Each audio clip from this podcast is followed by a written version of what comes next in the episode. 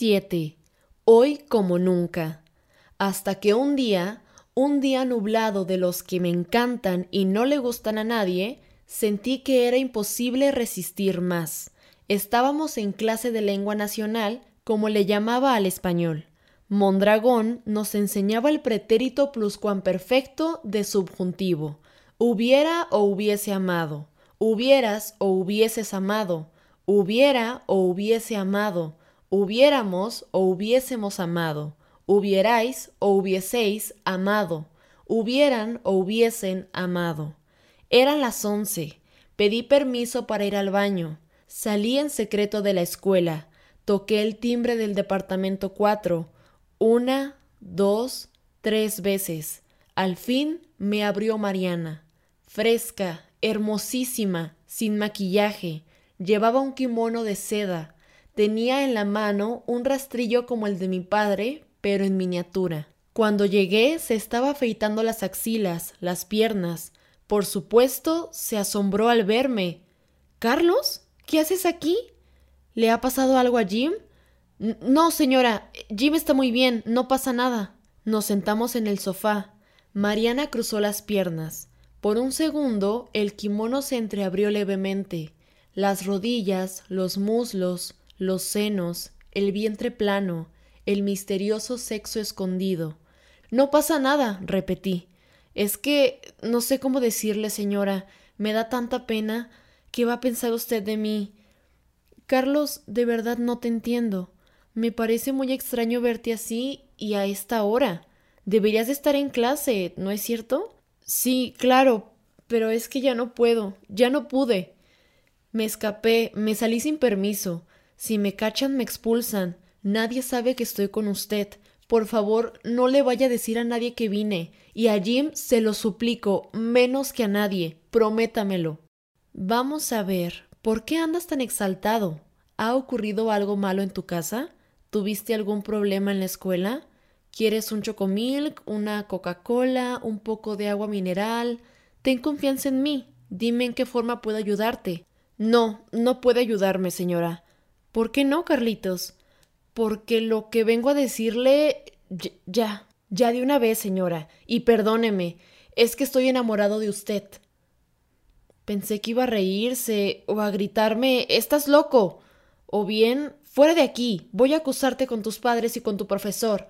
Temí todo esto, lo natural. Sin embargo, Mariana no se indignó ni se burló. Se quedó mirándome tristísima.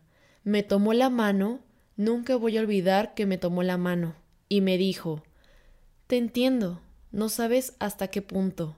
Ahora tú tienes que comprenderme y darte cuenta de que eres un niño como mi hijo, y yo para ti soy una anciana. Acabo de cumplir veintiocho años, de modo que ni ahora ni nunca podrá haber nada entre nosotros.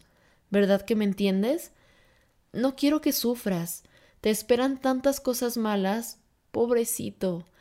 Carlos, toma esto como algo divertido, algo que cuando crezcas puedas recordar con una sonrisa, no con resentimiento. Vuelve a la casa con Jim y sigue tratándome como lo que soy, la madre de tu mejor amigo. No dejes de venir con Jim, como si nada hubiera ocurrido, para que se te pase la infatuation, perdón, el enamoramiento, y no se convierta en un problema para ti, en un drama capaz de hacerte daño toda tu vida. Sentí ganas de llorar, me contuve y dije Tiene razón, señora. Me doy cuenta de todo.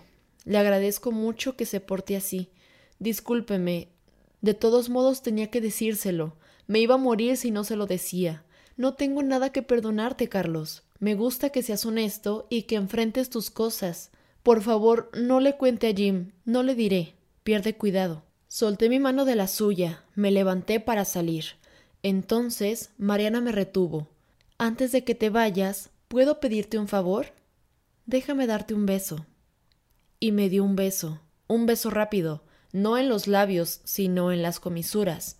Un beso como el que recibía Jim antes de irse a la escuela. Me estremecí. No la besé, no dije nada. Bajé corriendo las escaleras. En vez de regresar a clases, caminé hasta insurgentes. Después llegué en una confusión total a mi casa. Pretexté que estaba enfermo y quería acostarme. Pero acababa de telefonear el profesor. Alarmados al ver que no aparecía, me buscaron en los baños y por toda la escuela. Jim afirmó Debe de haber ido a visitar a mi mamá. ¿A estas horas? Sí. Carlitos es un tipo muy raro. ¿Quién sabe qué se trae? Yo creo que no anda bien de la cabeza. Tiene un hermano gángster medio loco. Mondragón y Jim fueron al departamento. Mariana confesó que ya había estado allí unos minutos porque el viernes anterior olvidé mi libro de historia, y a Jim le dio rabia esta mentira. No sé cómo, pero vio claro todo y le explicó al profesor. Mondragón habló a la fábrica y a la casa para contar lo que yo había hecho, aunque Mariana lo negaba. Su negativa me volvió aún más sospechoso a los ojos de Jim, de Mondragón, de mis padres. 8. Príncipe de este mundo. Nunca pensé que fueras un monstruo. ¿Cuándo has visto aquí malos ejemplos? Dime que fue Héctor quien te indujo a esta barbaridad. El que corrompe a un niño merece la muerte lenta y todos los castigos del infierno. Anda, habla. No te quedes llorando como una mujerzuela. Di que tu hermano te malaconsejó para que lo hicieras.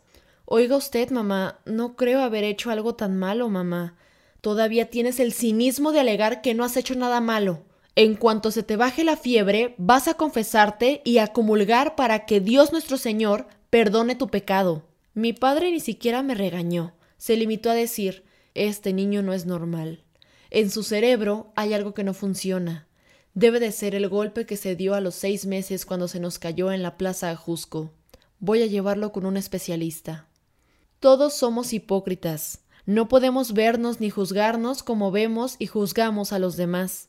Hasta yo, que no me daba cuenta de nada, sabía que mi padre llevaba años manteniendo la casa chica de una señora, su exsecretaria, con la que tuvo dos niñas.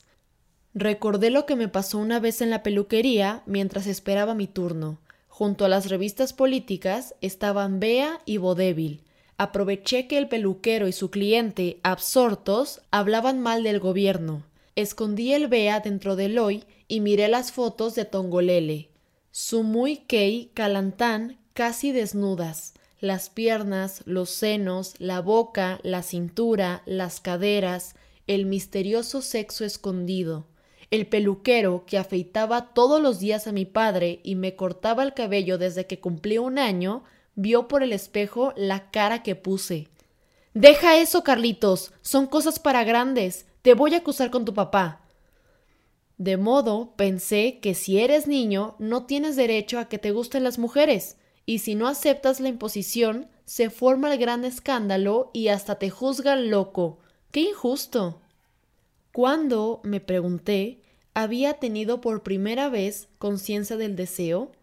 Tal vez un año antes, en el cine Chapultepec, frente a los hombros desnudos de Jennifer Jones en Duelo al Sol, o más bien al ver las piernas de Antonia cuando se subía a las faldas para trapear el suelo pintado de congo amarillo. Antonia era muy linda y era buena conmigo. Sin embargo, yo le decía Eres mala, porque ahorcas a las gallinas. Me angustiaba verlas agonizar. Mejor comprarlas muertas y desplumadas. Pero esa costumbre apenas se iniciaba. Antonia se fue porque Héctor no la dejaba en paz. No volví a la escuela ni me dejaron salir a ningún lado. Fuimos a la iglesia de Nuestra Señora del Rosario, a donde íbamos los domingos a oír misa, y, gracias a mis primeros viernes, seguía acumulando indulgencias. Mi madre se quedó en una banca, rezando por mi alma en peligro de eterna condenación. Me hinqué ante el confesionario. Muerto de venganza, le dije todo al padre Ferrán. En voz baja y un poco acesante, el padre Ferrán me preguntó detalles. ¿Estaba desnuda? ¿Había un hombre en la casa? ¿Crees que antes de abrirte la puerta cometió un acto sucio? Y luego, ¿has tenido malos actos? ¿Has provocado derrame? No sé qué es eso, padre. Me dio una explicación muy amplia. Luego se arrepintió. Cayó en cuenta de que hablaba con un niño incapaz de producir todavía la materia prima para el derrame, y me echó un discurso que no entendí. Por obra del pecado original, el demonio es el príncipe de este mundo y nos tiende trampas, nos presenta ocasiones para desviarnos del amor de Dios y obligarnos a pecar, una espina más en la corona que hace sufrir a nuestro Señor Jesucristo. Dije, sí, Padre, aunque no podía concebir al demonio ocupándose personalmente de hacerme caer en tentación, mucho menos a Cristo sufriendo porque yo me había enamorado de Mariana. Como es de rigor, manifesté propósito de enmienda, pero no estaba arrepentido ni me sentía culpable. Querer a alguien no es pecado. El amor está bien. Lo único demoníaco es el odio. Aquella tarde el argumento del padre Ferrán me impresionó menos que su involuntaria guía práctica para la masturbación. Llegué a mi casa con ganas de internar los malos tactos y conseguir el derrame. No lo hice. Recé veinte Padres Nuestros y cincuenta Aves Marías. Comulgué al día siguiente. Por la noche me llevaron al consultorio psiquiátrico de paredes blancas y muebles niquelados.